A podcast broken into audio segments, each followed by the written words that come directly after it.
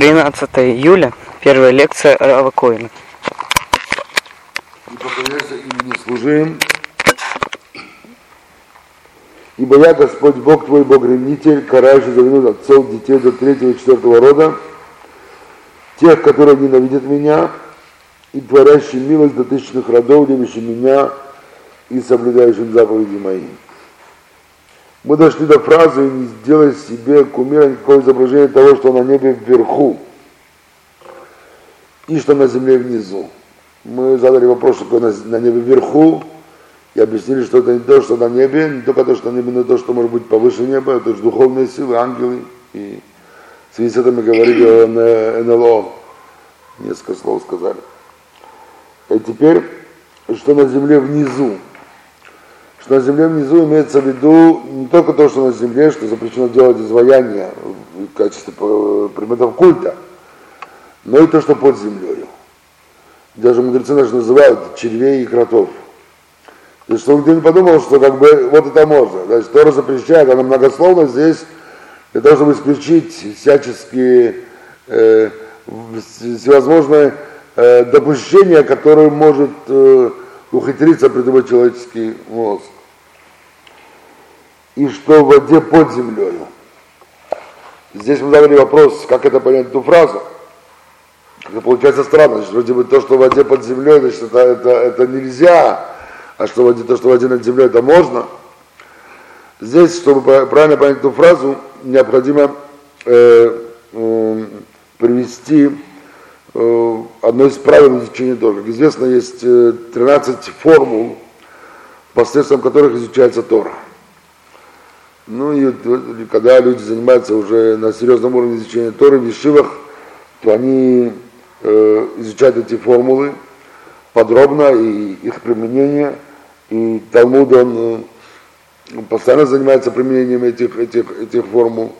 И вряд ли можно понять Тору Э, подробности, не зная именно эти формулы, потому что тогда только поверхностная сторона Тора, она открывается, а то, что в глубине она остается от нас скрытой. И вот, в частности, одно из правил изучения Тора говорит так, что когда у нас есть э, два слова, и одно из них вроде бы определяет одно, другое определяет другое, то как мы должны понимать смысл фразы данной? Вот скажем, если было написано здесь так, и написано в Торе сейчас так, да, и что в воде под землей. А почему нам написано, а и что под землей в воде? Какая была бы разница? В Торе не только э, слова играют роль, но и порядок слов играет роль. И разница, оказывается, была бы такая. Если бы Тора написала, что запрещает поклоняться и тому, что под землей в воде, тогда имелось в виду, что определитель это под землей. И запрещено то, что именно под землей в воде. В воде, которая под землей. Потому что в начале фразы стоит под землей. Но у нас стоит наоборот. То, что в воде под землей. Получается, что в воде это определение. Главное определитель. То есть в воде имеется в виду в воде, в воде. Плюс и под землей. То есть, таким образом, здесь правильное понимание этой фразы заключается в том, что запрещено поклоняться и всяким водным существам, которые э, находятся как в открытых э, водоемах, так и в скрытых, в скрытых подземных водоемах тоже. И Тора написал именно вот такой фразе, когда наикратчайшим образом можно выразить идею запрета и того, и того. То есть запрещено поклоняться и тому, что в воде под землей, когда подразумевается в воде, это главное, и вода это включает все, и под землей это уже дополнение. Не поклоняйся им и не служи им. Поклон и служба выделяются как бы здесь две категории. Вроде бы поклон это часть служения, однако Троица выделяет поклон отдельно, потому что в поклоне и в служении содержится два, э, два смысла. Кому-то поклониться это означает принять его власть над собою, над своей жизнью, над своей судьбою. Вот он, человек поклоняется перед ним, как бы подчиняя себя власти тому, кому он поклоняется. служить кому-то, это означает, что он признает власть того, кого, кому он служит, не только над своей судьбой, не только над своей, над своей жизнью, но и над своими поступками. И служить это означает, что я посвящаю тебе свои поступки. И свои поступки в жизни я буду мотивировать именно служением тебе. Имея, и, и, и, тебе представляют себя как, как властелин над своими поступками. И Тора запрещает то, и то, что нельзя идолам не поклоняться и не служить им, то есть не признавать ни их власть, ни над своей жизнью и судьбой, и над, ни над своими поступками. Не поклоняйся им, не служим, ибо я Господь Бог твой, Бог-ревнитель. Ну, здесь мы задали вопрос, известный вопрос, что значит Бог-ревнитель. Как можно такое качество человеческой слабости приписать Богу, как Бог, Бог сам приписывает себе? Что хочет нам сказать? И мы дали э, вчера кратенькое объяснение, что, э, безусловно, э, Бог не ревнует, как человек ревнует, потому что Бог не уязвим, как человек уязвим. И то, что Он приписывает себе это качество, только для того, чтобы нам пояснить, чтобы нам это было доступно, поскольку мы мыслим в этих категориях. Мы мыслим то, что если кто-то, если кого-то, скажем, задели, обидели, так он негодует, ревнует, и теперь он будет мстить или будет ревновать, и тем самым ответить нам каким-то наказанием, то э, когда Бог поступает по отношению к нам так, если человек поклоняется идолу, э, то в рамках человеческого понимания имеет такое выражение, как, как, как бы поступил человек, если бы человек э, э, ревновал бы. Э, но сейчас мы, может быть, посмотрим чуть, чуть поглубже. Э, здесь, в этой фразе, э, написано так. Не поклоняйся мне служим, ибо я Господь Бог твой, Бог ревнитель. Вот эта фраза «Я Господь Бог твой» здесь Тора снова повторяет самую первую фразу первой заповеди. Ибо я а, Анохи Ашем Элокеха, то Анох, который мы вчера изучали. Помните? То есть смысл, который вложен, он такой. Как ты можешь поклоняться кому-либо, и как ты можешь служить кому-либо, кроме меня, когда я в тебе, я вокруг тебя, я тебе на все руках. Я это анохи, совсем тем смыслом, который мы вчера говорили про, про, про, про анохи. И нет другого такого анохи в реальности, а ты поклоняешься чему-то другому, так после этого, если ты получишь наказание, то пеняй это на себя. И здесь как бы Всевышний он не ревнует, как вот человек ревнует. А имеется в виду, что, ну вот, допустим, когда человек ложит руку в огонь, огонь его жжет, так что огонь его ревнует, огонь его наказывает. Нет, это природа огня. Это тоже природа Анохи. Анохи, он объемлет все, всю реальность. И ты вдруг отказываешься от реальности, как бы отрицаешь ее, делаешь что-то другое, может быть, для э, иллюстрации этого положения приведу пример, который рассказывает в Талмуде. Э, Раби Акива, известный мудрец, известный мудрец, человек, который э, посвятил свою жизнь Торе, хотя он открыл Тору для себя только в 40 лет, только в 40 лет он, не только Тору, но и еврейский алфавит он для себя открыл только в 40 лет, он Хотя он жил э, в Израиле, и он был потомком прозелитов, геров, которые приняли иудаизм, его родители э, были римляне по своему происхождению, они приняли иудаизм. И Раби Акива, он вырос как еврей, но при том никакого образования не получил. И он выполнял то, что он мог выполнять, как бы, ну, то, что, чему он научился в детстве, так, слепую, не понимая, не осознавая. А учить Тору, даже, даже читать и писать он не умел. И Э, но он уже тогда выделялся своими неординарными человеческими качествами. Рассказывает Талмуд, что как-то Раби Акива, еще до как он стал Раби Акива, еще был еще в молодости своей, как-то он служил одному большому богачу, как наемный работник. Служил ему три года. И уговор был, что он получает за это время пропитание и проживание – а сама зарплата за работу ему откладывается. И когда закончится трехгодичный срок службы, то он тогда получит всю свою зарплату. И вот подошел этот срок получить зарплату, и э, он пришел к хозяину. Хозяин, я вот хочу уже идти, и, пожалуйста, рассчитайся со мной то, что мне полагается. И вдруг хозяин ему заявляет, ты знаешь, у меня нет денег. Ничего, хозяин, я вот тебя возьму натурой. Дай мне что-нибудь фруктами, дай мне хотя бы землей что-нибудь. Ты знаешь, у меня ничего нет. У меня ни фруктов нету, у меня ни, ни, ни, ни земли нету. У меня ничего нету. Ну, каждый нормальный человек сказал, что, что, ты что-то со мной играешь, ты такой богач, у тебя такие владения, миллиардер чуть не, ты вдруг у тебя ничего нету, что это такое. Но Рабиакива знал, что тот человек это правильный человек. Он знал, что это не какой-то проходимец, он знал, что это человек, еврей, соблюдающий. И он сказал, хорошо, если нет, то, то хорошо, я уйду. Он говорит, что у меня появится, я, я тебе сам принесу, а вот сейчас у меня нет ничего. И Рабиакива ушел.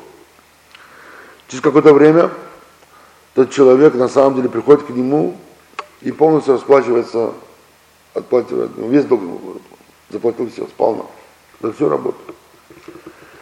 И он спросил его, задал ему такой вопрос, скажи, пожалуйста, когда я тебе ответил, что у меня нет денег, что ты подумал?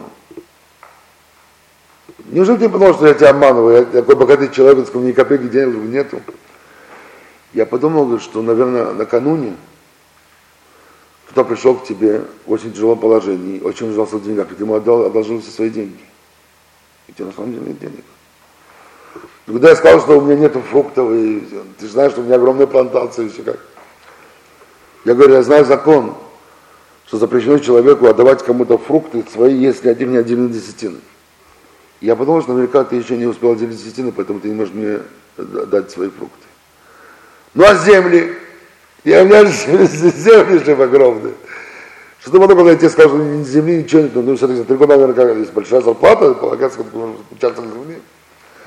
Я бы подумал, что наверняка ты все свои земли пожертвовал в храм, и у тебя ничего не осталось. Он говорит, клянусь Богом, что так оно и было. У меня не было ни денег, ни фруктов, ни земли, потому что то, что ты подумал, как бы было. Видимо, то, что тогда, еще до того, как Раби Акива стал Раби Акивой, даже, даже до как он познал Тору, он уже будет человеком высокой, высокой духовности, высокой, высокой моральных принципов, потому что тяжелый человек, который бы получил бы такие ответы, и так внутри подумал. Всерьез подумал так о том человеке, потому что наверняка большинство из нас наверняка подумали, что это какой-то негодяй, проходимец, и я не знаю, что еще.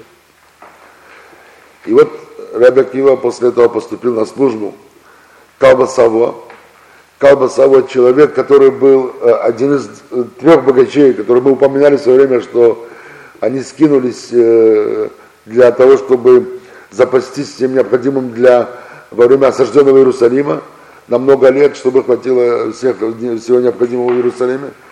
И, и, и вот он поступил к нему на службу. Его, его, его территории были расположены на севере Израиля, в районе Кенерет, земле Геносар, вот в этих пределах, богатые очень земли плодородные места. И там у Раби Акива э, был пастухом и пасовец. У Калбасова была единственная дочь, Рахель. Ей было то время 18 лет, Рахель было 40 лет. Тяжело подумать, чтобы э, мужчина и женщина с, таким, э, с такой разницей в возрасте могли бы найти что-то общее.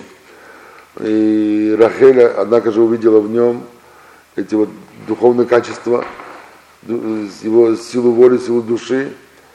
И она сказала, что она готова идти за ним замуж, но с тем условием, чтобы он пошел и учить Тору. И так и так оно и получилось, хотя отец отказался дать из приданное и вообще ни, ни копейки не дал своего. И Рабиакео пошел учить Тору, он учил Тору 24 года. Когда у него родились дети, сначала он жил с женой, когда у него родились дети, мальчик и девочка, то известно, что э, исполнение заповеди «плодитесь, размножайтесь», она исполня, исполняется в минимальной форме, когда рожаются э, мальчик и девочка. И вот у них как раз родились мальчик и девочка, После чего Рахель потребовала, чтобы он выполнил обещ... данное им обещание. Он поехал в явное, то самое явное, которое в свое время Раби Йоханан отстоял у Веспасиана. И он там поступил на учебу, когда его учителями были ученики Раби Йоханана, который к тому времени уже скончался, и э, э, Раби Леза Раби Йошуа. Талмуд указывает, что Раби Акива, до того, как он начал учать Тору, он страшно, люто ненавидел мудрецов. И обвинял их в том, что они сдали город. Ну, известная история, которую мы уже упоминали. И даже в Талмуде приводится изречение, которое он говорил. Я бы перегрыз мудрецам кости, как осел. Спросили его, почему именно как осел. Скажу, как собака, потому что собака кусает человека, не осел же. Нет, говорит. Собака, если кусает, она кусает только на мясо. А если осел кусает, он пригрызает кости. Я хотел бы кости переломать. Он настолько как бы его ненависть была велика, велика к мудрецам. Но даже не обещание, он пошел изучать Тору и рассказывает предание, что он потерпел страшную неудачу. Он увидел настолько Тора глубока, насколько она велика, и он отчаялся, и он увидел, что он вряд ли сможет э, вообще когда-нибудь постигнуть ее глубины – и в его возрасте уже, и он даже оставил Ешиву с решением вернуться домой. И уже направился к дому, обратно. Явно расположен в центре Израиля, он жил в северной части Израиля. И вот он идет домой. Представьте себе, прийти к жене, которая поступила всем она дочь одного из богатейших людей в Израиле, она поступила всем преданным, отец ни копейки не дал, она живет где-то в сарае и зарабатывает кусок хлеба черный для своих детей, отправила его на учебу, не заставила работать как ишака, чтобы он приносил ей хлеб, а главное, чтобы он изучал Тору, настолько девушка это была важна Тора. И вдруг он должен прийти к ней, с ней, к, пови, к, ней, к ней с повинной и сказать, Извини, любимая жена, но, к сожалению, я не могу выполнить свое обещание, каково это было. Видимо, его разочарование в своих силах, в своих возможностях, оно было очень сильно. И вот он идет, он увидел ручей. Захотелось ему напиться. Спустился он к ручью, попил воды. Я обратил внимание, что от ручья отделяется очень тонкая струйка, где-то по такому канальчику маленькому, тонкая струйка воды, которая уходит на край, и с края она капает, капает на скалу. Я обратил внимание, что там, где капает вода, в скале появилась огромная дыра. Как это может быть, он подумал. Капли воды сделали дыру в скале, что-то может быть. Так если уж вода может продырявить скалу, неужели Тора не может продырявить мое сердце и мой ум? Не может быть такое. Тогда он вернулся. И тогда он стал уже рабей, то есть тогда уже начался его путь раби э, Один мой учитель, когда рассказывал нам эту историю, он задал нам интересный вопрос. Он сказал, что именно Рабек его удивило? Ну, так, вроде бы явление, ну, всем известно, так сказать, сколько раз мы видели, что вода, да, может э, оставить свои следы на скале за много лет, или может сотни или тысячи лет, которые эта вода капает там. Но а что именно его удивило? И что именно заставило сделать вывод, что если уж вода может сделать такую дыру в скале, то я, Тора делает, проникнет в мое сердце и мой ум. Он объяснил так. Что Рабакил сделал такой, сделал такой расчет, он задал такой вопрос. Это эта струйка воды когда-то появилась она. Когда упала первая капля, она сделала дыру в скале или нет? Она продрала или нет? И вот ответ был неожиданным, он ответил да. Только это была настолько маленькая дыра, что ее невозможно было заметить глазом. Но если уже первая капля не оставила бы свой след, то вторая бы ничего не сделала, правильно? Что настолько она была маленькая, что нельзя было ее увидеть. Но она уже сделала. Видимо, это и со мной происходит, как сказал Рабиакива. Видимо, Тора уже вошла во мне, но я еще не в состоянии заметить. Еще не могу, могу видеть следы, как она входит в меня. Только надо время, чтобы эти следы не были заметны, чтобы это уже стало так сказать, заметной, заметной дырой. И вот тогда Рабиакива вернулся, и тогда начался его, его путь. Естественно, что через 12 лет уговор был с женой, что он идет учить на 12 лет. Представьте себе, жена это готова жить без мужа. 12 лет, и он готов жить без жены, без красавицы жены. Когда он вернулся домой, подходит он к дверям своего дома и вдруг слышит разговор. Разговор, в котором, когда различаются два голоса. Голос его жены Рахели и голос ее родственника, который пришел навестить. И родственник говорит, Рахель, глупая женщина, что ты делаешь? Ты угробила свою жизнь. Ради кого? Ради чего? Ты поступила всем преданным. У тебя отец, ему некому дать его свои деньги, это состояние огромное. Он все для тебя это все готовил. А ты, ты все так поступила с этим, бросила это все. Ради кого? Ради пошляка такого? Не уча такого. И потому что отец хотел выдать за, за, за Такатору, молодого талантливого мудреца, а она избрала такого пожилого человека. На что она ответила? «Хм, если бы мой муж сейчас слышал бы меня, я готова была бы согласиться, чтобы он учил человека 20 лет. На что Рабиакива сказал, если я получил разрешение, то я вернусь обратно. И он, не заходя домой, вернулся снова обратно в Ишиву. Один из глав Ишивы Израиля задал такой вопрос. Рабхам Шмулевич покойный, он глава Ишивы Мир. Ишива, которая спаслась во время Второй мировой войны в Шанхае. Может, кто слышал, может, читал эту историю. Чудесная история спасения Ишивы Мир. И Рабхам Шмулевич задал вопрос. А, собственно говоря, почему Рабихил не зашел? Что за дела, сказать? Ты уже вернулся к жене. 12 лет ты ее не видел. И только потому, что она желает ставить свою позицию в споре с родственником, она сказала, что она готова, что ты пошел еще на 12 лет, уже это, уже это тебе повлияло только, чтобы ты тут же развернулся и ушел обратно в Ишиву. И Рабхайм Шмулевич ответил, ответ этот, видимо, будет понятен только тем, кто знает, что такое изучать Тору. Он дал такой ответ. Раби Акива рассчитал, что 12 и 12 в математике это 24, но не в изучении Торы. 12 лет непрерывно, 12 лет и 12 лет с перерывом, это не 24 года без перерыва. То есть 24 года без перерыва это намного сильнее выше, чем 12-12 перерывов. Видимо, нам тяжело сделать такой расчет, что делать, вводить такие уровни. Но, по крайней мере, знать, что вот это был ход мысли Раби Акима. И он, и он пошел дальше. Потом известная история, что через 24 года Раби Акива у него уже было много тысяч учеников, и как он э, вернулся к жене своей Крахели, и как узнал его тесть, узнал, что тот самый неуч, из-за которого он отказал своей дочери в приданном, он стал величайшим мудрецом Израиля, то он половину своего состояния отдал все Раби Акиве, и Раби Акива очень разбогател, и потом он уже жил уже в полном обеспечении, он стал из богатых людей Израиля. И, но первые годы, вот это у него это все прошло в, такой, в, таки, в, так, в, так, в таких э, трудностях. Впоследствии Рахель скончалась. И э, рассказывают, что в то время наместником э, в Израиле, римским наместником, был некий Руфус. Человек очень жестокий, ненавистник евреев, однако человек, который очень любил философию.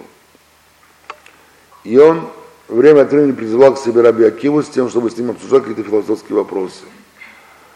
И он то и дело задал какие-то вопросы Раби Акиве, именно желая вызвать его на спор. И в Талмуде приводится несколько споров. Один из споров был такой. Сказал, спросил Руфусу Раби скажи, говорит, пожалуйста, чьи деяния более совершенны? Деяния человека или деяния Бога? На что Раби ответил, конечно, деяние человека. Это же говорит еретик, как это может быть, чтобы деяния человека были более совершенны, чем деяния Бога? Конечно, говорит, только денег человека. Я сейчас вам это докажу. Можно я, говорю, выйду на пару минут? Пожалуйста. Рабекел выходит, заходит через пару минут, под нос, у него с одной стороны горстка пшеницы, с другой стороны булка испеченная. Говорит, можно вам предложить, говорит, съесть горстку пшеницы, пожалуйста. Вы это не сидите, а вот булочку вы сидите. Бог створил пшеницу, а, а человек створил булку. Так, и, и мы едим булку, а не пшеницу. Так чьи деяния более совершенны? И Рабекива, ну, конечно, сказать, Рабекива, он знает, что такое человек и что такое Бог, но он знал, почему э, Руфу задает ему такой вопрос. Потому что он хотел его вызвать на спор о смысле обрезания. Если Бог рожает мальчиков с необрезанным концом, так сказать, вывод евреи утверждаете, что обрезание приводит человека к совершенству, как это может быть? Рабиакяш предугадал ход его мысли, и вот ответ уже как бы, а ответ э, с булкой уже был ответом на самом деле и, и об обрезании. А смысл в этом заключается в том, что не потому деяние Бога несовершенно, потому что э, он, э, человек имеет больше невозможностей, не дай Бог, конечно, не так.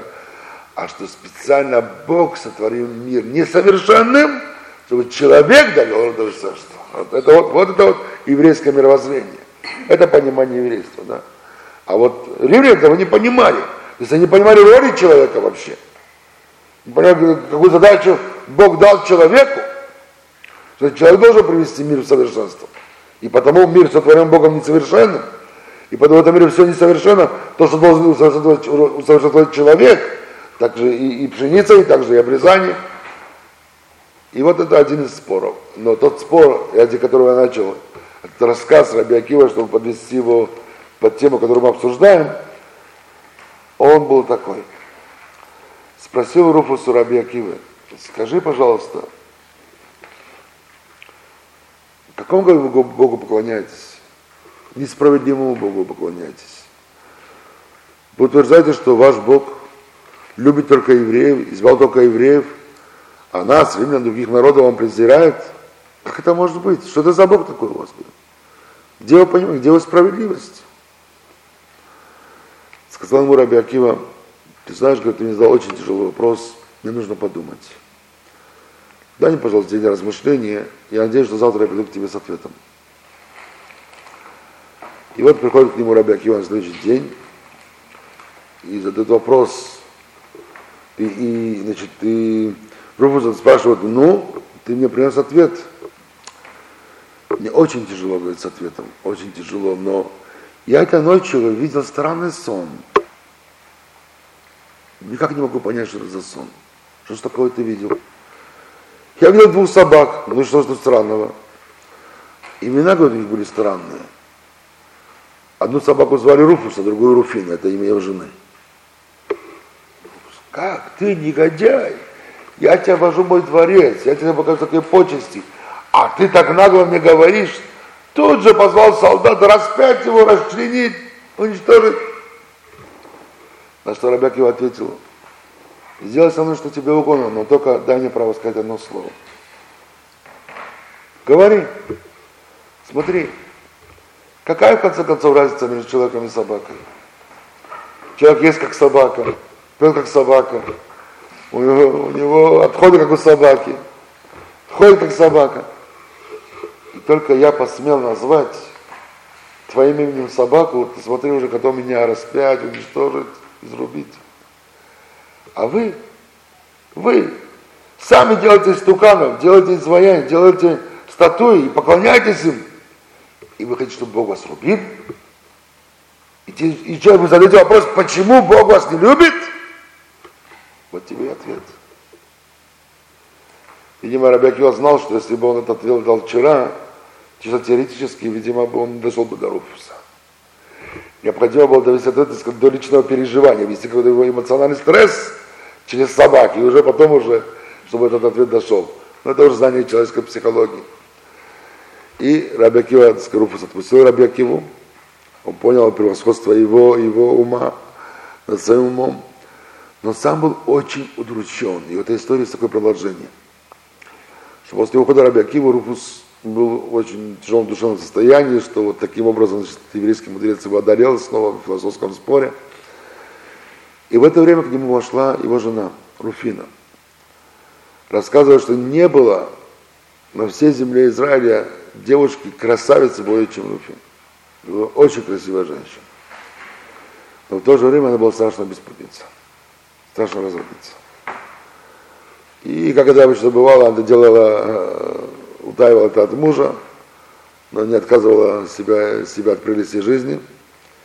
И вот он заходит вдруг к мужу, видит его задумчивым, нервным, удрученным, спрашивает, что с тобой произошло.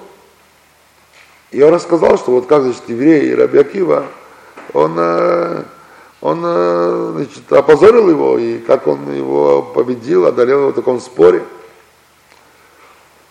И Руфина говорит ему, скажи, а тебе так важно его победить этих спорах? Да, говорит, это для меня уже принцип жизни стал. Всякий раз, когда его за нас повзял, он меня на лопатки кладет. А теперь, сказать, я хочу, чтобы... Смотри, я знаю одну вещь, что я могу тебе в этом помочь, но ты мне должен кое-что разрешить. Нужно? Я говорю, знаю, что Бог евреев ненавидит разврат.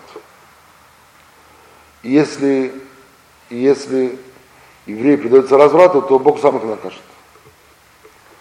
Кстати, недельная глава прошлая, Пинхас именно об этом рассказывала, как еврейские парни, они увлеклись за мавитскими девушками, и за это Бог навел на еврейский стран эпидемию, и было убито 24 тысячи еврейских ребят. То есть это вот 3 миллиона человек, и 24 тысячи парней, они пошли за, за мавитскими девушками, и было это очень, очень печальное, печальное последствие.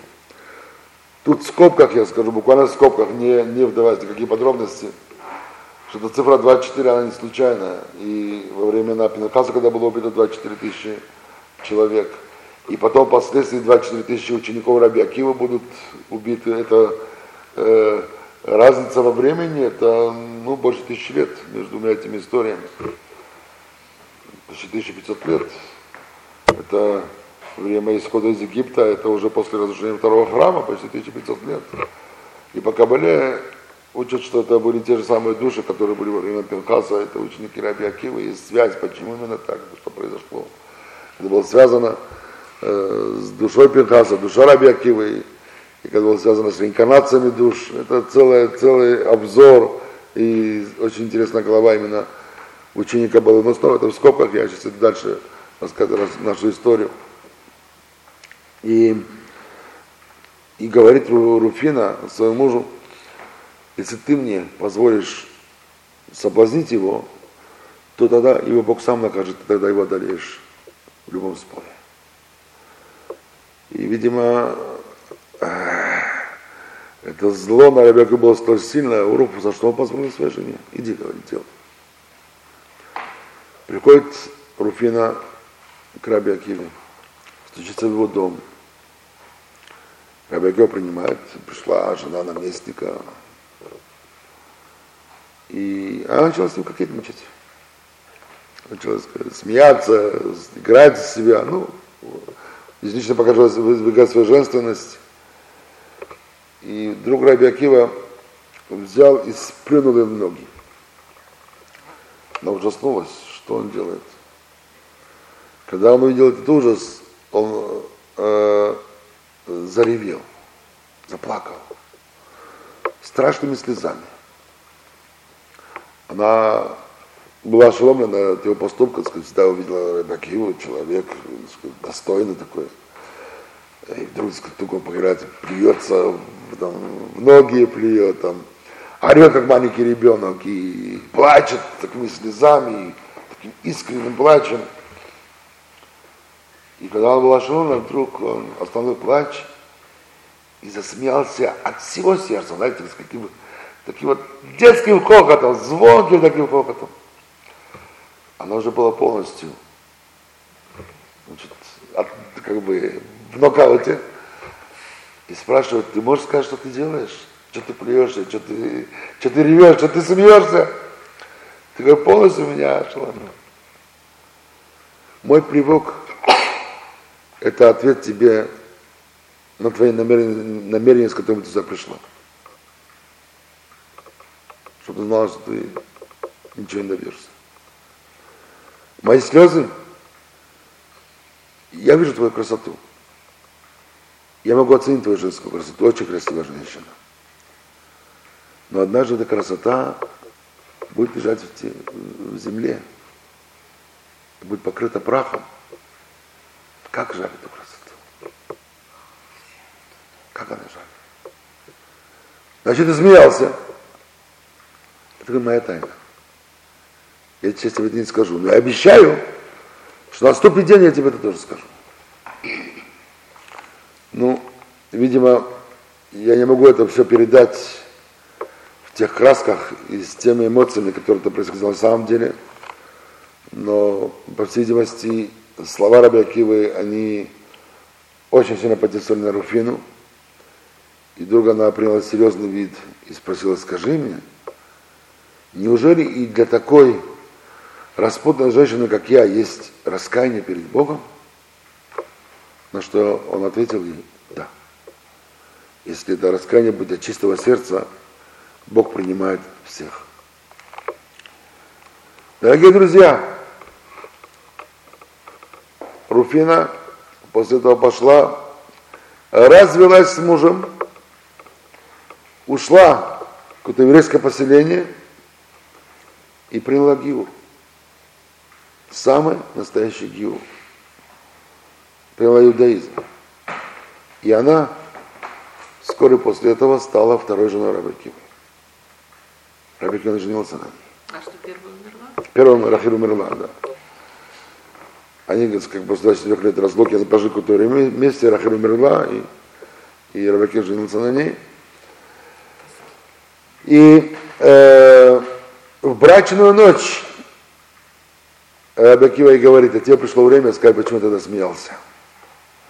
Потому что я знал. Рабакив был человек, который видел вещи наперед.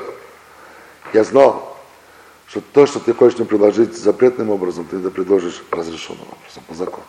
Вот этого я смеялся. Руфус не Тогда простил. Рахиль была жива, когда она к нему первый раз пришла? Не-не-не, уже это все было после смерти. Уже все, уже после смерти Рахиль. И э, Руфус этого не просил Раби Акиве. Именно Руфус впоследствии казнит Раби Акиву страшной смертью. И когда его тело расчесают железными гребнями, я уже как-то рассказывал эту историю здесь вкратце.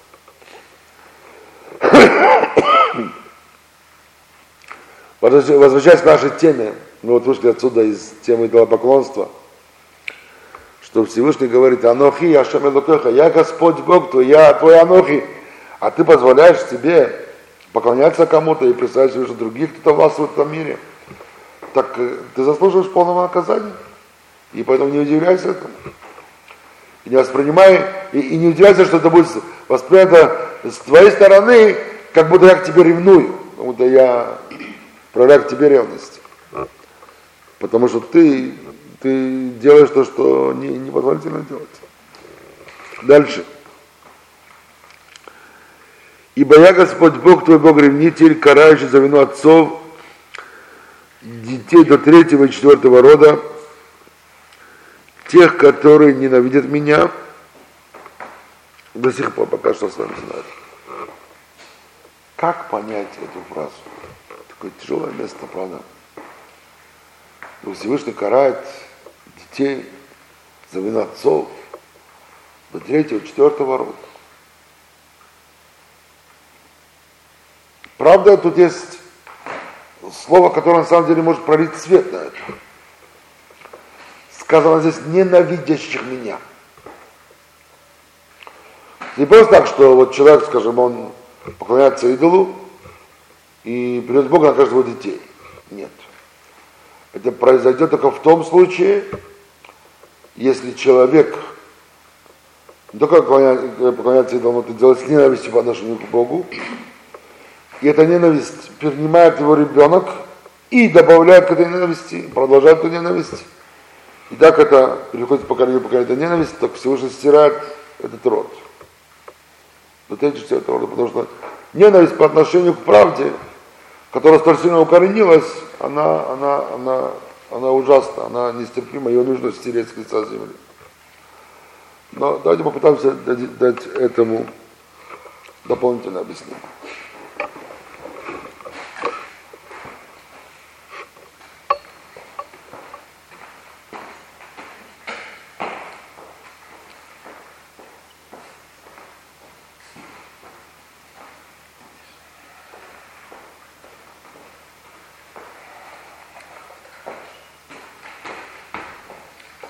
Для этого объяснения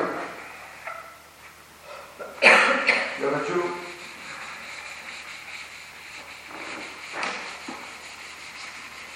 показать вам систему войны, которая называется система войны Рава Деслера. То есть он тот, который объяснил эту систему. То сейчас попытаемся раскрыть ее, ее основные принципы. Представьте себе, что воюют две армии. Армия А и армия Б. Территория армии А, территория армии Б, где-то между ними проходит линия фронта. Это можно сказать. Там, где две армии, они стоят лицом к лицу друг против друга. Давайте рассчитаем, каково влияние армия на всю эту территорию. Где оно маленькое, где оно большое, где оно максимальное, где оно минимальное, где оно э, не пресекается ничем, а где оно почти, почти его нет. Можно сказать, что самое большое влияние армии а, это глубоко в тылу. Там армия вообще никакого влияния не имеет. И там армия это полноправный хозяин. Как, как используется Холокост, когда многие евреи обвиняли в том, что они воевали в Ташкенте. Да? То есть, поскольку война шла именно здесь, в центре России, так сказать, и многие ушли в эвакуацию в Ташкенте, а войны не было, они воевали в Ташкенте. Это было как обвинение. Да? То есть, э, хотя в Ташкенте тоже ощущалась война, потому что там не было продовольствия, не было всего необходимого, цены были большие, тяжелые были условия жизни. Все-таки там не было войны. Там не проводилась конкретно кровь, там не было взрывов. И поэтому можно сказать, что глубоко в тылу влияние армии, оно, оно, оно э, максимально. По мере приближения к линии фронта, я имею в виду сейчас на территории армии, это влияние, оно убывает. И на линии фронта оно достигает минимума. На линии фронта, на территории армии оно минимально. Здесь армия Б должна считаться с армией близко к линии фронта, то есть она тоже здесь есть какое-то влияние армии потому что армия не может сделать все, что Израиль заблагоразумится, потому что она должна принять момент в расчет, что тут есть армия А. Но чем больше продвигаемся в тыл армии Б, тем влияние армии оно уменьшается, уменьшается, и глубоко в тылу она приближается к нулю. Здесь армия Б может делать все, что она захочет, не считаясь армией. Также мы можем рассмотреть в обратном порядке. Здесь влияние армии Б максимальное, на территории армии Б у линии фронта она становится минимальным, и на территории армии А еще она ощущается по мере убывания дальше в тыл армии. Какова задача армии? Здесь у него такое устойчивое влияние. На линии фронта влияние неустойчивое. Линия фронта это непостоянная линия. Сегодня будет битва, она придет сюда, линия фронта, завтра придет сюда. То есть она может меняться. Задача армии А состоит в том, что придут линии фронта как можно глубже в сторону тыла армии Б, скажем, придут сюда. Так. Что это означает? Означает, что там, где вчера у нее не было влияния, сделать хотя бы маленькое влияние. Правильно? Хотя маленькое влияние. Там, где вчера было неустойчивое влияние, его более устойчивым. Такова задача армии. Конечно, в идеале это покорение всей территории армии Б и установление полной своей власти и устойчивого влияния на все территории армии Б. Такова задача конечной армии, армии А. Но стратегия к этому, она такова, что там, где нет вообще никакого влияния, установить хотя бы неустойчивое влияние. Это уже большое дело для армии А. Там, где было неустойчивое влияние, там сделать устойчивое влияние. Полное влияние. Такова задача в обратном порядке в армии Б. Теперь принесем это на внутренний мир человека. Если возьмем, что армия А и армия Б – это наши внутренние силы добра и силы зла, то есть в каждом из нас качество, которое находится в полном подчинении добра. И зло никакого доступа там не имеет. Это простые примеры. Скажем, допустим, вам дали ребенка на хранение. Грудного ребенка. Ребенок голоден, плачет, тут бутылка с кашей. У кого-то возникнет желание не дать этому ребенку эту кашу, убить его голодом.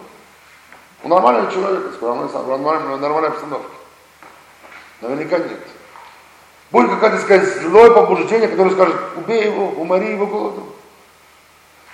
Узнать нет такого доступа, так сказать, мысль даже не возникнет. Мне друзья доверили ребенка, умори голодом. Нет такого, не, не, не начинается война. Нет столкновения между добром и злом. Ситуация в полном подчинении сил добра. Конечно же, дам ребенку О чем разговор? Нет спора, нет сомнений.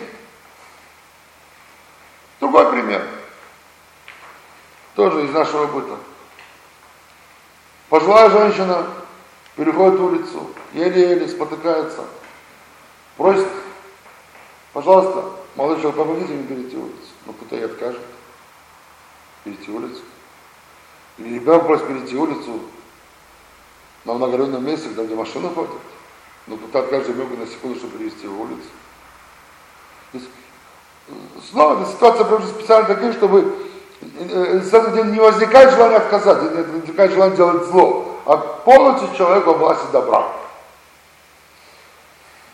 Точно так же можем взять примеры, где мы почти полностью во власти зла.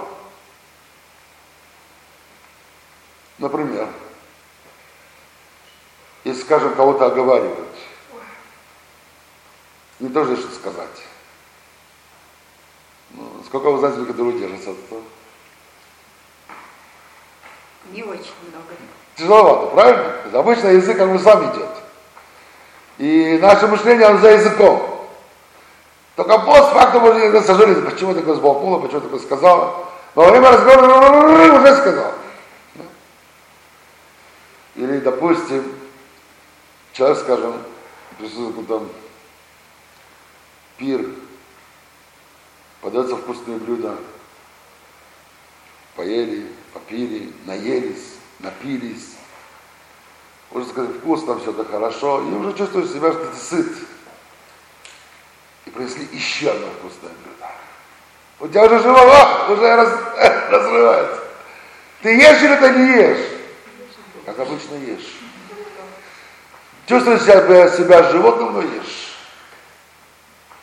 Вот, пожалуйста, ситуация, где мы снова большей частью во власти зла. Конечно, исключения, конечно, разные люди, и по-разному но я пытался найти такие примеры, которые были бы ну, для многих из нас общими. Да?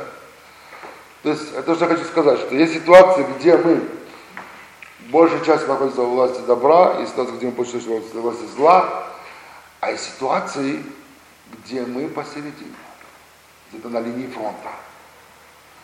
Иногда мы поступим в положительную сторону, иногда мы поступим в отрицательную сторону. Кто-то нам пришел, одолжил деньги, иногда мы одолжим, мы не одолжим. Пожалуйста, вот вам пример. Да? Иногда добро, иногда не добро. Еще можно найти какие-то примеры, где мы иногда поступаем в одну сторону, в другую. Нет как бы четкой позиции, которая бы, как для нас то же самое, что дать бутылочку ребенку. Однозначно. Нет, это не однозначно.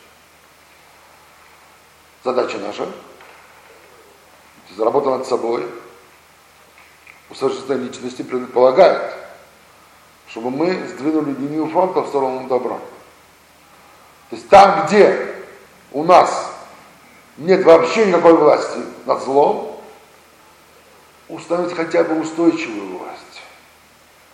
Там, где тянет язык, сказать и сболтнуть, то даже если мы иногда удержимся, это уже большая победа. Потому что наши мужчины никогда не удерживались. Я помню себя. Ну, может быть, например, больше подходит для мужчин, но все-таки я расскажу о себе. Два слова. Я в свое время пользовался, как и почти все мужчины, которых я знаю, в России, по крайней мере, великими русскими словами, начинаешь на Б, кончаешь мягкий знак. Сегодня нашли хитровное заменение блин, так сказать, этого слова, да, которое тоже все пользуются. Да. Культурное такое заменение. Хотя все знают, что имеется в виду. И, и сказать, с моих уст эти слова сходили налево и направо, как в беседе, и если, сказать, женщин не было, так меньше пользовались. Если были девушки, тогда мы пользовались полно, если это такая мужская компания, вообще не, не было разговора. Но когда на каком-то этапе я понял, что надо начинать немножко своей речью. И чтобы с уст не слетали слова без, без контроля, то я увидел, как это тяжелая задача. Я уже понимал смысл того и хотел, полностью хотел от этого отойти. И я ловил себя то дело, что я теряю контроль. Или, может быть, у меня контроль начинается после того, как слетает с уст эти слова. Это уже хорошо. Я помню, как у меня один мой друг, когда я ему пожаловался, что вот я пытаюсь как бы, работать с собой, не получается, он мне сказал, Хайн, даже если еще ничего не получилось, но сам факт, что ты жалеешь об этом поступке, это уже большой шаг. Почему? Ты ведь раньше об этом вообще не жалел. То есть ты уже сдвинул линию фронта. Только надо быть упорным для того, чтобы это не осталось на этом месте, чтобы это какие-то практические результаты, конкретные результаты, чтобы эти слова перестать вообще не пользоваться. И э, взяло много-много времени, пока я смог контролировать себя этих вопросов. И слава Богу, я уже много лет уже эти слова уже с моих уст не сходили. И иногда есть смысл где-то какой-то порыв, какой-то как гнева, или что-то такое, что что-то, и удается контролировать. Но вначале это было очень тяжело. Очень тяжело. И не просто день или два, это годы было очень тяжело. Постепенный процесс, постепенный процесс. И я помню, когда у меня не получалось, сколько у меня раз охватывало отчаяние, видимо, я уже настолько там погряз, что нет надежды, чтобы я этого вырвался, и то, чтобы я этого очистился, и чтобы я смог контролировать собой. Но постепенно я научился, что очень важно не отчаиваться. Даже если попытка очевидна неудачна, то вот наша злая сила зла, на которая у нас, она и хочет, чтобы ты отчаялся. Она к тому стремится, чтобы ты потерял надежду. Тогда она победит тебя. А наше намерение нет. Даже если оступился, даже если упал, найти в себе силу стать. Интересно, что есть такой посук, такой стих у нас. Шева и пол цадык векам. Семь раз упадет праведник и встанет. Смысл этого посука, он такой, что праведник, даже если он падает, семь раз, это цифра символическое. Он находит в себе силу встать. А грешник нет. Грешник, когда он один раз упадет, он уже, а, мне все равно не встать. Все равно должен уже лежать и продолжать там лежать или еще глубже опускаться.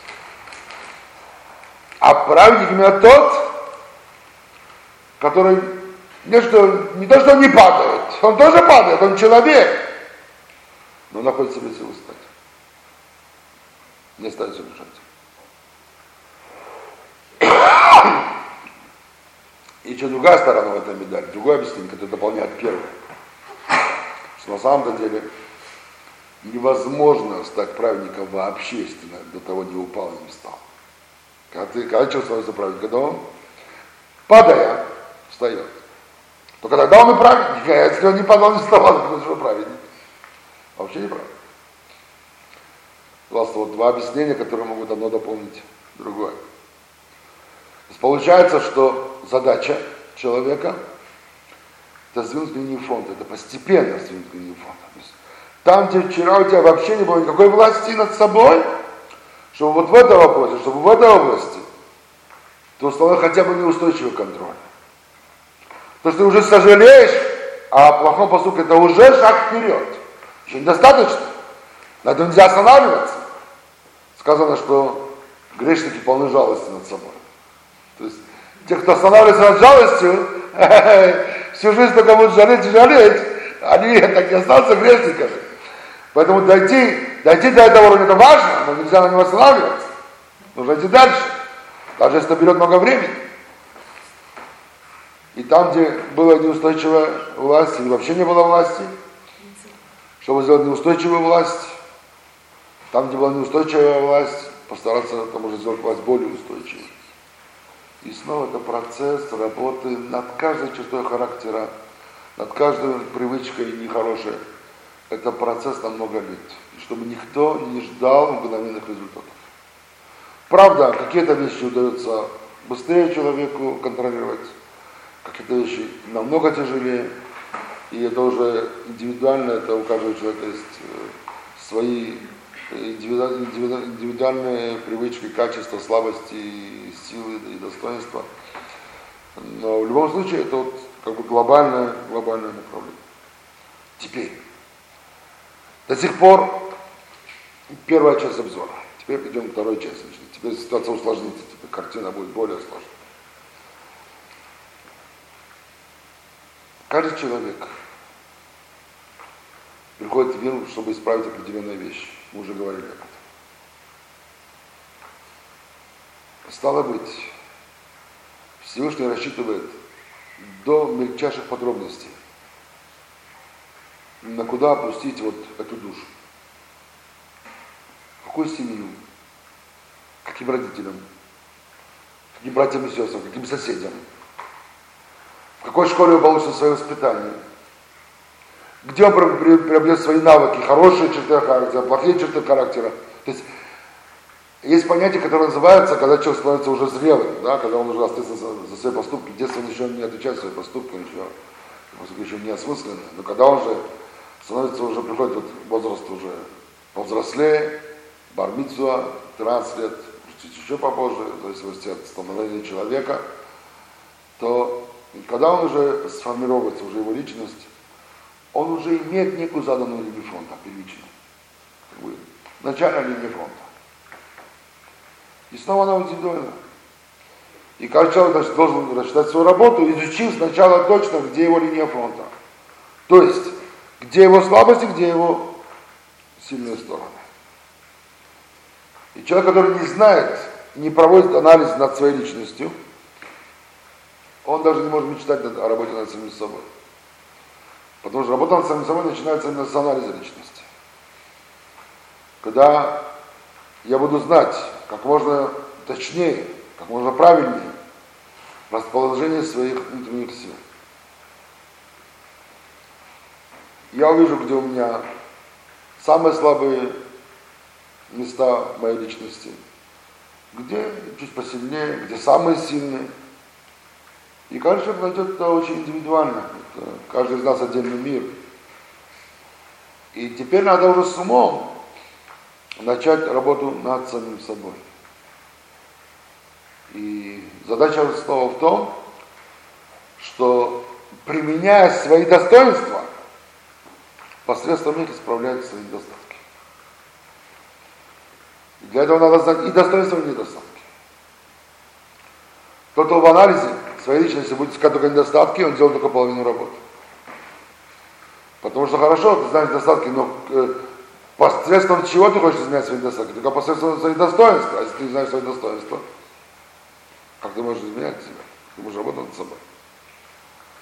И поэтому каждый человек, он должен именно найти как раз те места, где у него, где, где, где его и достоинства, и недостатки. Я сейчас не буду подробности говорить о, методе, о методике работы. Потому что, в принципе, надо начинать сначала с, с тех слабостей, которые э, легче всего поддаются твоему контролю. И снова это индивидуально у каждого человека. А самые трудные вещи это, это, это работа на самые долгие времена. Нужно к этому иметь и знания, и опыт, и быть упорным в этом, не терять надежды, даже если сейчас тебе еще ничего не удалось.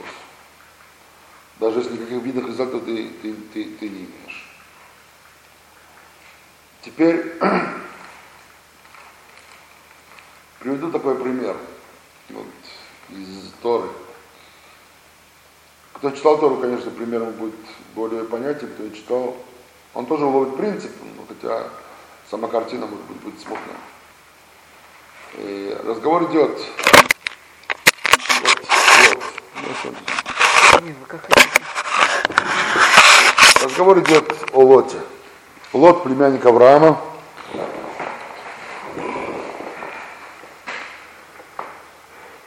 Когда Всевышний решает э, не свергнуть с дома Амору, Лот, который в время жил в доме, он, к нему посылаются специально спасители, ангелы, которые вызволяют его из этого места и спасают его. И объясняется, что делается ради Авраама. Поскольку Авраам очень любил своего племянника, и хотя он был с ним во многом не согласен, поскольку Лот был человеком далеко-далеко не похожим на Авраама, таким честным и правильным, как Авраам, далеко от него, наоборот. Есть ряд качеств, которые проявляются, ну, и то рассказывает, почему Лот пошел жить в дом, потому что в дом это были самые богатые места. И даже зная, что там живут большие грешники, он все равно пошел, потому что богатство его привлекало. И оно затуманивало его, его глаза. Настолько это было богатство для него важно, деньги нажива для него было важна. Он готов был даже обирать других. Именно потому Авраам поссорился с ним, что э, Лот пускал свои, свой скот на пастбище э, чужих людей, владельцев, хотя и мотивировал тем, что Бог обещал эту землю Аврааму, так поэтому она уже принадлежит ему, а он наследник Авраама, у Авраама тоже еще не было детей, так э, он имеет право пользоваться пастбищем чужих людей, потому что на самом деле они принадлежат Аврааму, а он наследник Авраама. На что Авраам ну, говорил ни в коем случае, Бог обещал, но еще не дал, поэтому есть сейчас хозяева, они другие, ты не имеешь права э, посягать на их частную собственность, это их владение, и ты имеешь право пускать свой скот туда. Вроде простая вещь, скот, там, пастбище, подумаешь, скажет человек, но нет. Именно на этих принципах проявляется личность человека, после чего Авраам расстается, расстается э, с Лотом, и Лот идет жить в дом. И вот он спас, спас, э, спасен из дома ради Авраама, чтобы если Лот будет то уже убит из дома, то Авраам это будет переживать очень сильно, а Аврааму не полагается претерпеть такое огорчение. И вот наши мудрецы анализируют Собственно говоря, если бы не было бы у Лота тоже какой-то заслуги, хоть малейшей, то только ради Авраама его не спасли. Если он был бы сказать, полным грешником, его бы не спасли бы. Так что же была эта заслуга? И в открытом тексте Торы на самом деле вроде бы ответ напрашивается сам по себе. Почему? Потому что когда ангелы приходят к Лоту, у них есть какой-то образ людей, хотя он знает, что ангелы – он их принимает к себе в гости. И когда в доме было запрещено гостеприимство, в доме наказывались гости. Когда приходилось, там нуждающийся приходил, то его, ему не давать даже копейку. То есть, человек мог прийти туда, умереть с голоду, ему никто, а были там богачи, все жили очень богато. Поскольку не хотели, чтобы другие посягали на это богатство, чтобы другие люди не приходили сюда, и так, так сказать, когда человек знает, что бедняки знают, что где-то богатые места, так сразу идет точно, чтобы там просить денег. Но чтобы у них этого не происходило, чтобы только богачи могли там жить, там было запрещено вообще давать жертв, э, э, жертвование деньгами или чем-нибудь другим. Рассказывается в Мидраше, что одна девушка, которая дала тайком одному бедняку, и жители из дома видели, что э, этот бедняк не умирает с голоду уже там несколько дней, и проследили, что она девушка ему дает есть каждый день в, тай, в, в тайне, то они взяли эту девушку, привязали к башне из дома, намазали ее медом, и она умерла в страшных муках, когда была покусана пчелами и всякими другими насекомыми. Тогда Всевышний сказал, все, стоп, если они дошли до такого, до, до, такого, до такого изверса, то эти люди не заслуживают жизни, и тогда он уже решил это их э, не сдернуть, уничтожить. И вот Лот принимает гостей, и когда приходят к нему жители из дома, говорят, как ты смел принять гостей, он заступается за них. Идет, выходит, буквально готов отдать жизнь, даже отдать свою дочек, и, пожалуйста, берите их, только не трогайте моих гостей. То есть вроде бы гостеприимство Лота, великая заслуга. Так чего вопрос, почему Лот был спросен? Вот человек с таким гостеприимством, кто бы из нас мог проявить такой уровень гостеприимства? Наверное, далеко не все. Так о чем речь? Однако отвечает нет. Человек, когда делает добро, которое в нем уже воспитан как добро, которое заложено как добро, это не его заслуга. Это не его заслуга. Лот выучился гостеприимству Авраама. Авраам, для которого гостеприимство было одно из самых таких его видных качеств.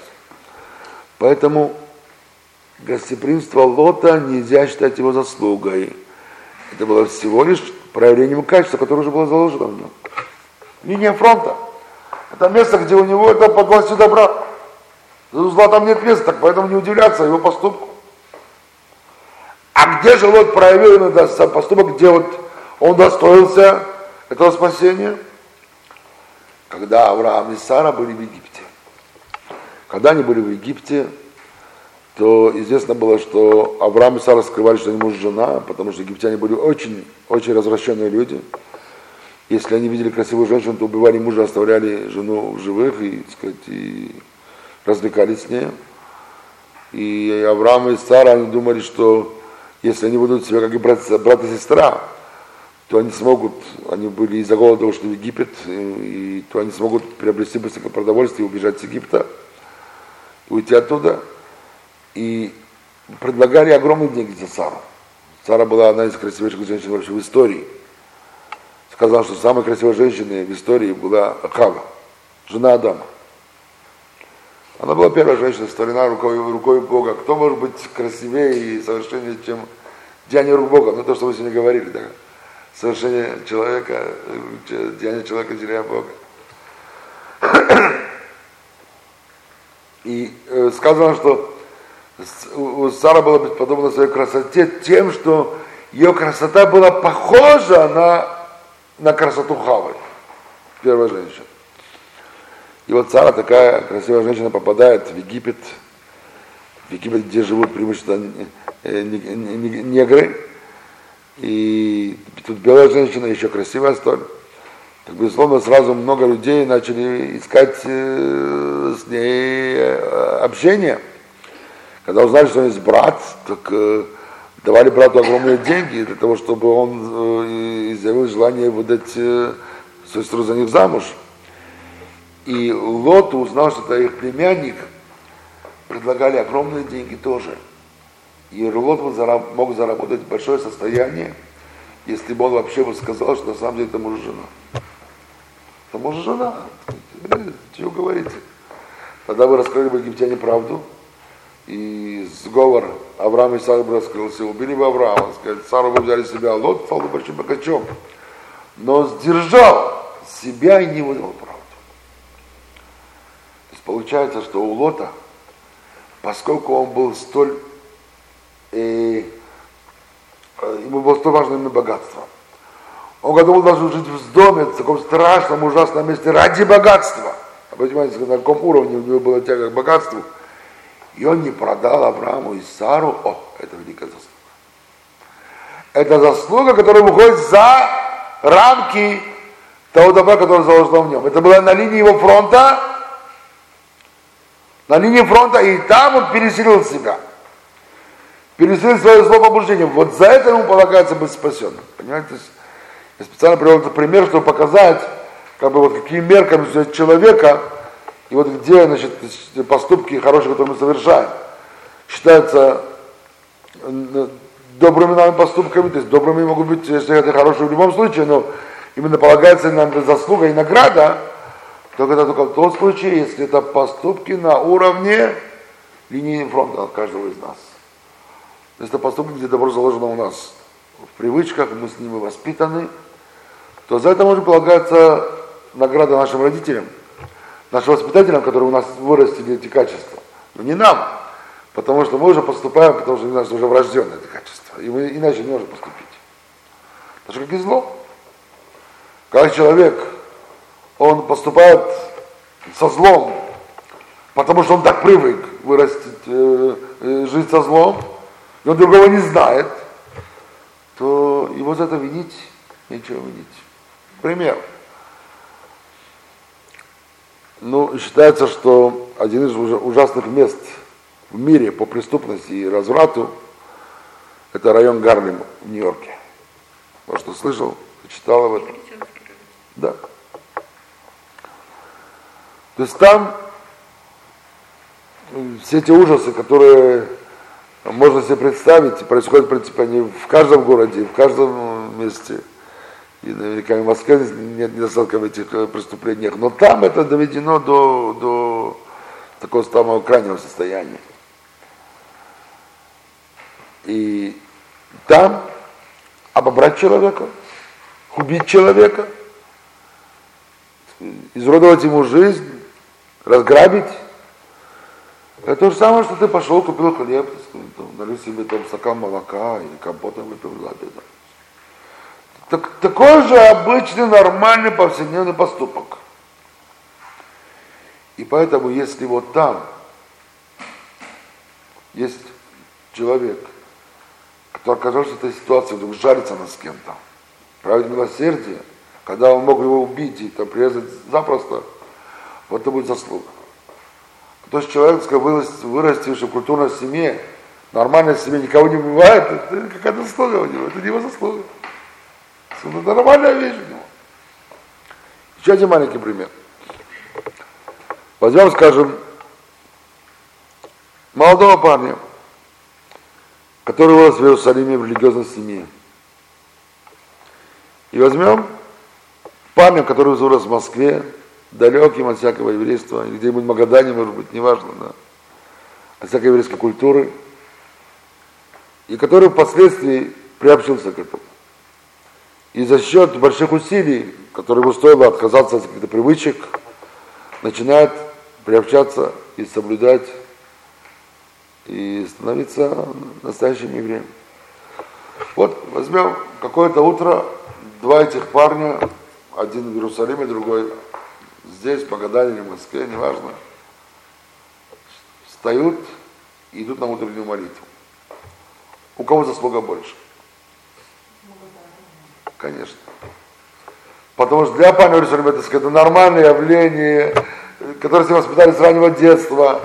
И для него утренняя молитва это же самое, сказать, утренний завтрак. Сказать, привычки, да то, а для парня, который делает над этим усилия, то и заслуга у него гораздо больше. Хотя парень в Иерусалиме, безусловно, может достичь гораздо больших э, результатов в самой молитве, если он знает управление мыслями, как, э, с каким намерением молиться и как усердно это делать. Но сам факт именно, что пошел на молитву, парень, который вырос в далекой среде от еврейства, его заслуга гораздо больше, чем парень, который вырос в среде еврейской. То есть получается, что по отношению к каждому человеку понятие праведности или наоборот злодейства это личная мерка. Потому что каждый человек, у него есть разные черты характера, которые у него есть. Сейчас подведем сейчас эту систему под то, что мы сказали здесь. Здесь говорится о том, что Всевышний карает детей до третьего и четвертого поколения тем, кто ненавидит меня. О ком здесь идет речь? Здесь идет речь о человеке, который, скажем, вот он родился с некой вот такой вот линии фронта своей личности. Вот для удобства я нарисую немного такую историю за линию. Так? Теперь он в вопросе его отношения с Богом, любви или ненависти, он взял и сознательно передвинул эту линию фронта в эту сторону.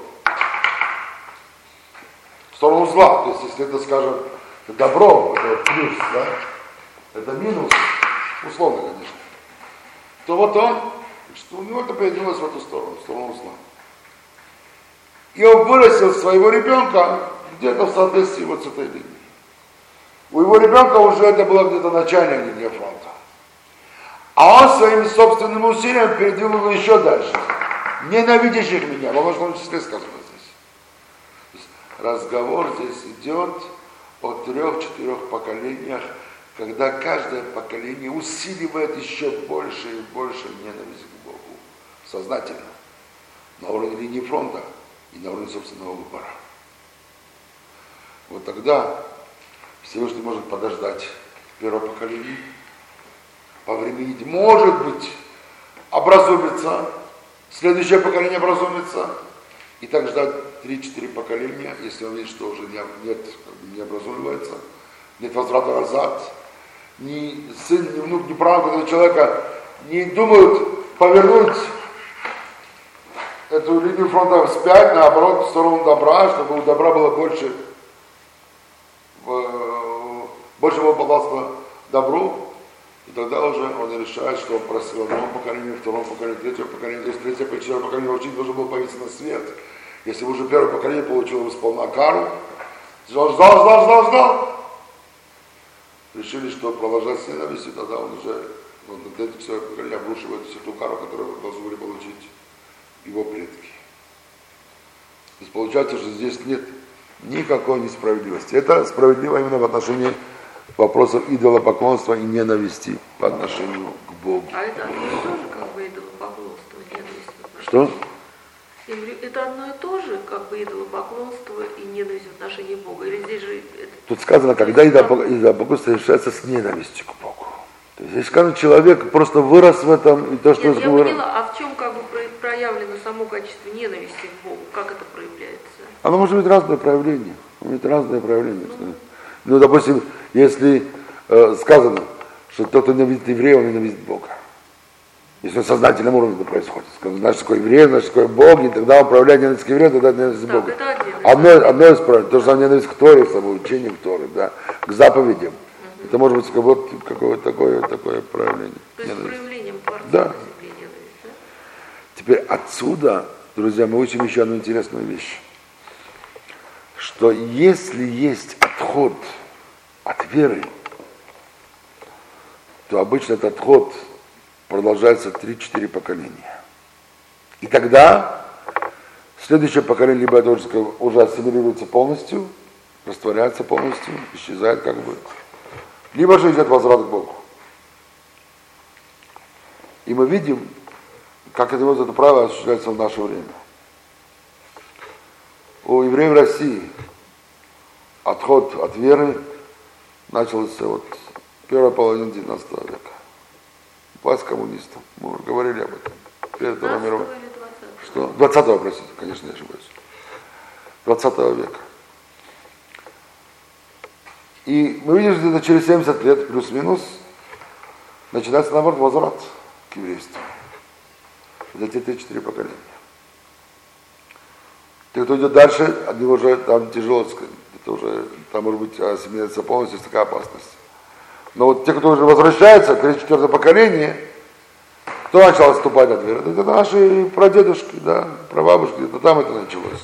Конечно, у каждого своя причина, и, и все такое, что там сто оправданий, но факт, факт. А мы это третье-четвертое поколение. И поэтому, видимо, то, что самое происходит в нашем поколении, это тоже не просто так процесс, это тоже часть управления Всевышним всего мира и в частности еврейского народа.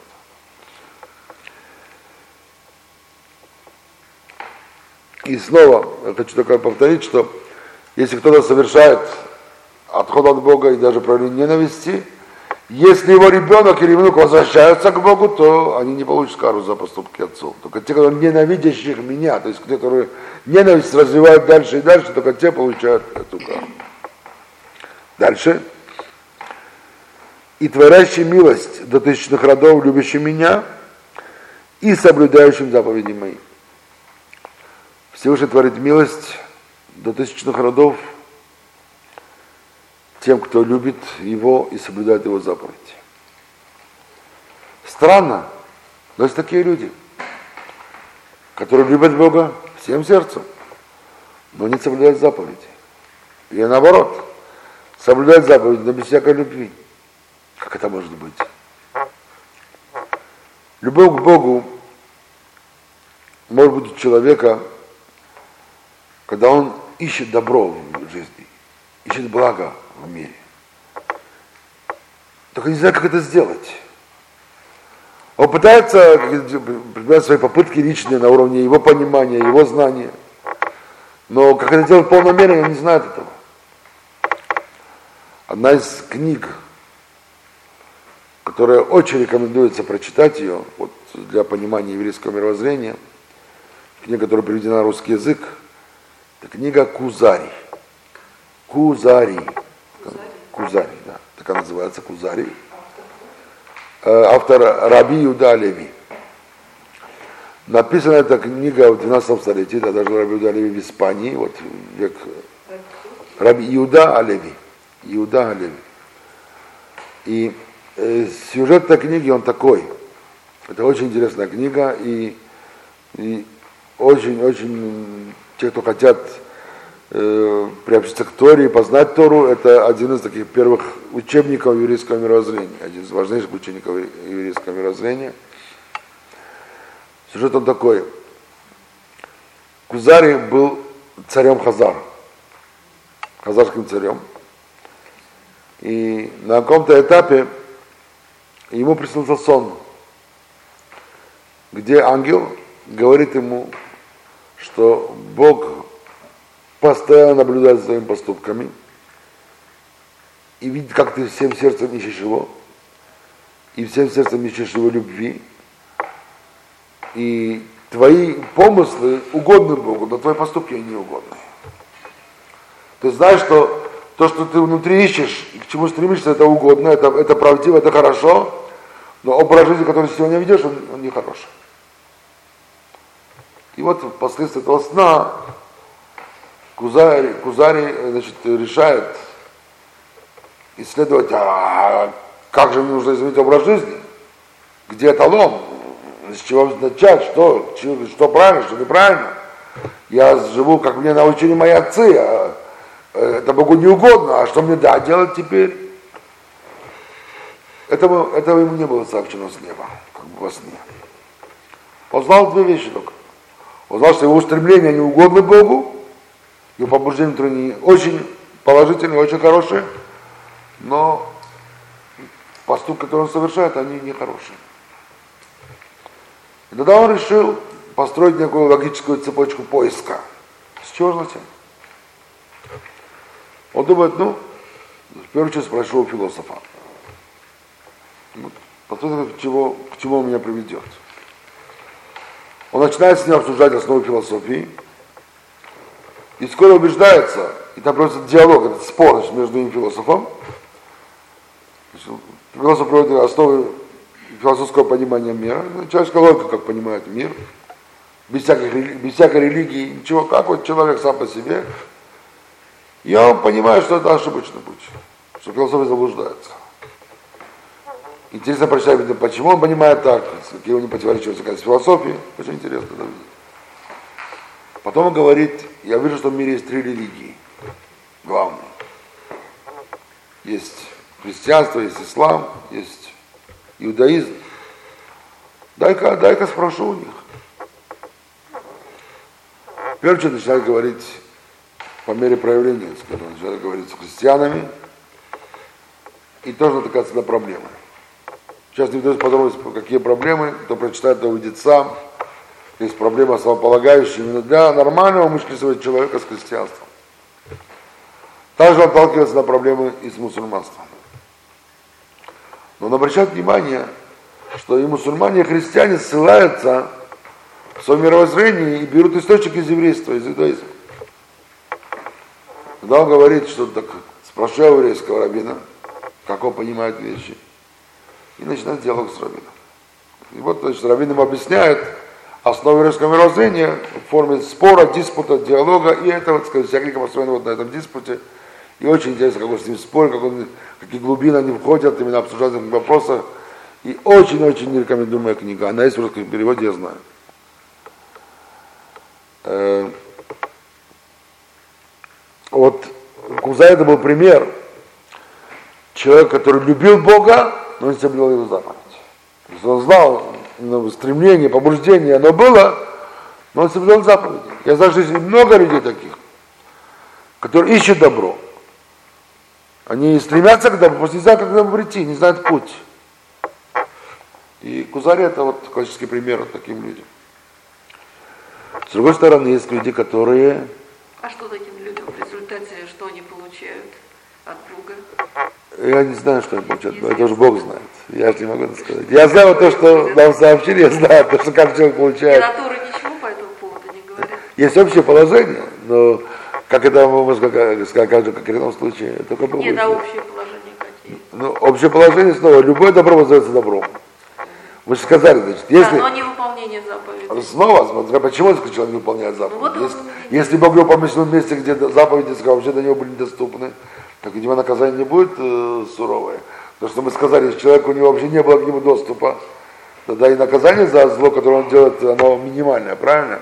Даже как награда за добро, оно минимальное, если оно было у него уже вложено. То есть эти принципы, они вот, они известны нам. Как они работают в каждом конкретном случае, только Всевышний знает. Это откуда я знаю? Я не могу судьей никому, даже самому себе в этом смысле. Теперь, есть люди, которые соблюдают заповеди, но без любви к Богу. Это одна из самых тяжелых проблем религиозных людей. Вообще. И книги, которые учат человека быть морально высоким человеком, и такие поучения необходимы для всякого человека, даже для религи- для религиозного человека, есть специальные книги именно о морали, религиозной морали, как повышать ее, и как не превратиться просто робот, который исполняет механические поступки и теряет ощущение э, того, что заложено в этих поступках. У религиозного человека есть такая проблема. И у каждого человека, который приобщится к Торе, через какое-то время он заметит, что какие-то поступки для него становятся уже привычными, и он, он станет перед опасностью потерять как бы душу в этих поступках. То есть будет исполнять механические заповеди, но терять именно чувства, ощущения. Я знаю рассказ человека, который никогда в жизни не читал Кадиш, даже не знал, что такое. Только слышал, что это очень важная заупокойная молитва. И он пожелал как-то в годовщину своего отца прочитать Кадиш, пришел в синагогу, попросил научиться, как это делать, дали ему русский перевод. И он там Кадиш прочитал так, что вся синагога дрожала. Буквально, вот буквально люди старались, дрожали и рыдали, как он произносил, с каким чувством, с каким душой каждое слово произносил этого Кадиша. Когда потом сказать, уже начал повторять что из года в год и все, потом уже Кадиш идет, да, молитва, конечно, но уже того экстаза, того подъема уже и далеко уже не было. Поэтому, да, Я зака- заказываю по отцу, да? Да. Да. Кто читает там? Меня или собравшиеся? Один из меня Раввин читает, остальные читает. Что? Раввин это не делает. Если Не, мы не не, родить. Значит, э. Кадиш, сейчас, э, Кадиш обычно читает человек, у которого есть покойник. У человека, который живы родители, Кадиш обычно не читает. Может быть, у Авина живы родители, поэтому он не читает. Значит, о, значит, поэтому он не будет читать. Но кто-то из меня необычно, у кого есть либо отец, либо мать умерли, так они будут читать, читать. И тогда, когда вы обращаетесь к Равину за то, чтобы за вашего умершего тоже прочитали Кадиш, он обычно просит того человека, что когда будешь говорить Кадиш, думай и, сказать, о таких-то людях тоже, может, еще В то попросить. время можно присутствовать уже. Можно присутствовать, можно не присутствовать. Кадиш, он уже идет. Вы попросили, приняли, дайте какое-то пожертвование, там, синагогу, это самое, и тогда это все идет. и А когда сам будет присутствуешь, можешь читать женщине? Женщина, Кадиш не читает, только мужчина. читает. Женщина не читает. А, амен вы можете отвечать, амен отвечайте, пожалуйста. Потому что вы читаете не Кадиш, а отвечает Читает, амен, община. Конечно, сын. Я понимаю. Я ска- то, что. То есть сын имеет право прочесть, а дочь не имеет. Да, дочь не имеет. Значит, если есть э, брат и сестра, обычно брат читает, сестра нет. А вот такой вопрос, брат у меня, но он далек вообще от всего. Попросить это можно? Если он готов сделать это самое большое. И даже если весь мир будет читать, кадиш, один кадиш вашего брата для, для души отца это намного больше, чем чтение всего мира. Когда сын, потом заслуга, что ты оставил человека, который, ты оставил ребенка, который читает кадиш, нет выше заслуги у, А у души покойного. Что? Далек от всего этого. Снова вы сказали, если вы, вопрос, если, если он, так сказать, если вы готовы объяснить ему важность этого, если он к этому расположится, это сделает, это большая это большая мецва. В все. Да, надо Только меня, в чтобы у меня. Кадиш читать, что... Нет, можно читать кадиш где угодно, мы тоже здесь читали, кадиш вот в субботу, значит, ну, должно быть 10 человек. А. Должно быть меня, меня на 10 человек. Если нет меня, то, конечно, невозможно читать. Еще такой вопрос. Такой дальний родственник живет в Хайфе. Вот Да. дочь, живя возле Иерусалима, она просит этого дядю нашего, чтобы он читал вот. Ну, тоже, без- безусловно, любой еврей, который, который может читать кадиш, может читать кадиш. Это, То есть, где- если у человека сына нету, то из близких родственников как бы никто брат, брат, отец, Мужчина, да, да, мужчина, любой, любой, любой. Мужчина. Любой мужчина из окружения, из, из родни. Самое лучшее, когда дети читают, конечно, по Нет, ну если нет. Если нет детей, тогда братья. Нет, дети есть, но не сын. а То есть, ну, Нет, то детям- если нет сына, тогда дочь должна пойти в синагогу и попросить, чтобы Ну, за праздник, читали. Это, это, это, это самое Какого лучшее. что- возраста ребенок может читать? Что? Какого возраста ребенок? Обязательно после 13 Он, не, не, не, не, не. Кадиш может читать ребенок, когда он уже начинает понимать, читать и понимать даже. Любой умеющий Даже, даже у нас дети, не дай бог, иногда умирают мужчины, оставляют маленьких детей. Так 4-5 лет дети уже читают кадиш. Ну, то есть э, любой возраст, тут не ограничен возраст. Ну, Значит, и родственник должен быть кровный, так получается, если читать. Снова, да- даже если чужой незнакомый еврей может читать, так, сказать, так, уже, уже нет вопроса, какой это родственник. Сказать, но чем ближе прочитаю, это лучше, чтобы была связь именно с душой, все-таки это как-то из, больше из сердца будет. Еще по поводу вот свечи суточные. Да. Можно приобрести любой, так я не обязательно в синагоге суточную свечу. Единственное, надо пос- посмотреть, чтобы там не было изображения креста и прочее. это самое. Чтобы была чистая свеча. Ночь. Вспоминать надо На? А Да, есть, есть точно, есть такие тоже. да. Есть такие, есть такие тоже. Пос- Скажите, пожалуйста, а когда человек умирает, у него в доме ни раввин ничего не читает? Что? Молитву в Почему? доме или только на кладбище? Это в зависимости э, от положения, от состояния, от возможностей. Молитву Бог слышит везде. Например, у нас, скажем, когда кто-то умирает, то когда в доме умершего сводится молитва, минян это как бы больше для умершего, чтобы в его доме есть молитва. Иногда не всегда удается. Если когда, возможно, когда нету, тогда это на кладбище читают, в синагоге читают. Именно поэтому умершему, поминка именно поэтому Но человеку. обязательно миньян читает, один раввин не может. Э, Кадиш не может читать, э, нельзя читать без миньяна. Так. Другие молитвы, которые можно читать без миньяна, но не кадиш.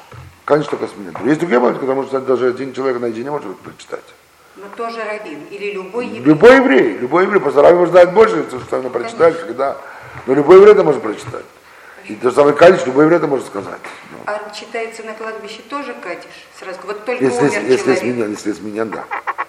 Без миньяна? Если, если, если миньян, если всего там дети, и потомки, близкие родственники, так они читают кадиш. А если нет такого количества? Если, если нет, тогда кто-нибудь скажет, там вместо него, если есть меня, равен скажет, или кто-нибудь из присутствующих скажет. Потому что когда есть обычно умерший, то говорят кадиш да, по его душе, когда хоронен. умер, и Равин читал молитву, значит, да? И мы с братом повторяли. Не было меня на это, что не мы можем повторять молитву, конечно, сказать, но это уже как бы ваше личное участие, обязанности это нет. Я должен был все Да. Что? Меня все равно должен был быть. При чтении кадиш. Если кадиш, то не- меня, значит, нет, видимо, читал не кадиш, видимо, читал что-то другое. Другой Это молитвы? вот одежду. Да, это молитва. Да, конечно, благословение Баргудана Эмет. Еще такой вопрос. Тарелочку мы разбивали, катафалк. Это о чем говорит? Вот когда перед тем, как тронул- тронулся катафалк, мама принесла тарелочку чистую, мы разбили. Я не знаю. Да? Обычно при помолке разбивают тарелку. А при похоронах я, я первый раз слышу, я не знаю. А скажите, а почему? Другие же молитвы женщины тоже могут читать? Конечно. а Кадиш нет. Кадиш нет. А почему, в чем? Это, на это специально установлено, именно для мужчин. Я, щас- я не знаю сейчас точности ответ, значит, но это есть такая специальная установка, я не знаю точный ответ. Это единственная молитва, которую как бы женщина не может? Или еще какие-то? Э, м, Кажется, это единственное. Если сейчас память не изменяет на месте, если что вспомню, я вам сейчас скажу. А Кадиш вы имеете в виду? Что? Кадиш. Кадиш, да, да, да. А там же есть еще и скор поминальный. И скоро женщина тоже может помнить. Тоже не читает. Читает, читает, Читает. И скоро женщина читает. Скор И скоро, пожалуйста, и скоро нет проблем. Кадиш что-то говорится. Я хотел до- довести эту тему. Значит, то есть получается, что как есть человек, который может любить Бога, но не исполнять заповеди, так же есть человек, который может исполнять заповеди без любви. И каждый человек должен посмотреть, где он находится. Либо он относится, так сказать, к, этому, к этой категории, либо к этой категории, и попытаться, чтобы довести себя до такого состояния, чтобы и любить Бога, и заповеди. Потому что совершенство достигается, когда вот эти оба критерия выполняются, и тогда и творящий милость до тысячных родов, до тысячных родов, тем, кто и любит и выполняет заповеди. Здесь на месте, здесь на месте, один из комментаторов Торы, известный Раши, это большой комментатор, тут все изучают э, его комментарии Торы, Раши, он пишет такую интересную вещь. Говорит, если мы сравним меру как бы строгости суда Всевышнего и меру его милосердия, то есть насколько он наказывает грешника за преступление, насколько он награждает праведника за заслуги, то он мера милосердия и награды в 500 раз больше, чем мера суда. Почему? Потому что грешник наказывается до четвертого поколения, до четвертого поколения, да, идет наказание. А праведник на- на- награждается до тысячных родов, то есть тысячный род, во множественном числе тысячных, который говорит какую-то цифру неопределенную, во множественном числе, то всегда идет такой расчет. Если Тора не определяет, сколько множества, значит, надо взять минимальное множество. Сколько минимальное множество? Две тысячи, правильно? До тысячных. Какое минимальное тысяча? Это две тысячи. Тысячный во множественном числе. То есть получается 2000 делить на 4, это получается 500 раз.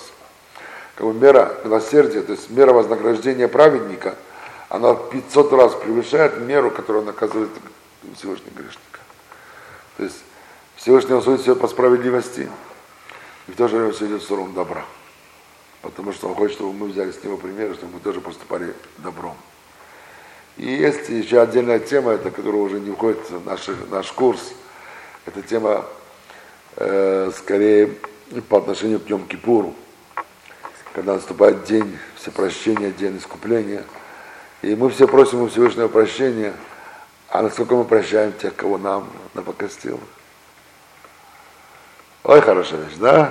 Повторите, пожалуйста, я не совсем поняла. Наступает Йом Кипуру, да, это день искупления, да, это день всепрощения. Мы просим у Бога прощения, да.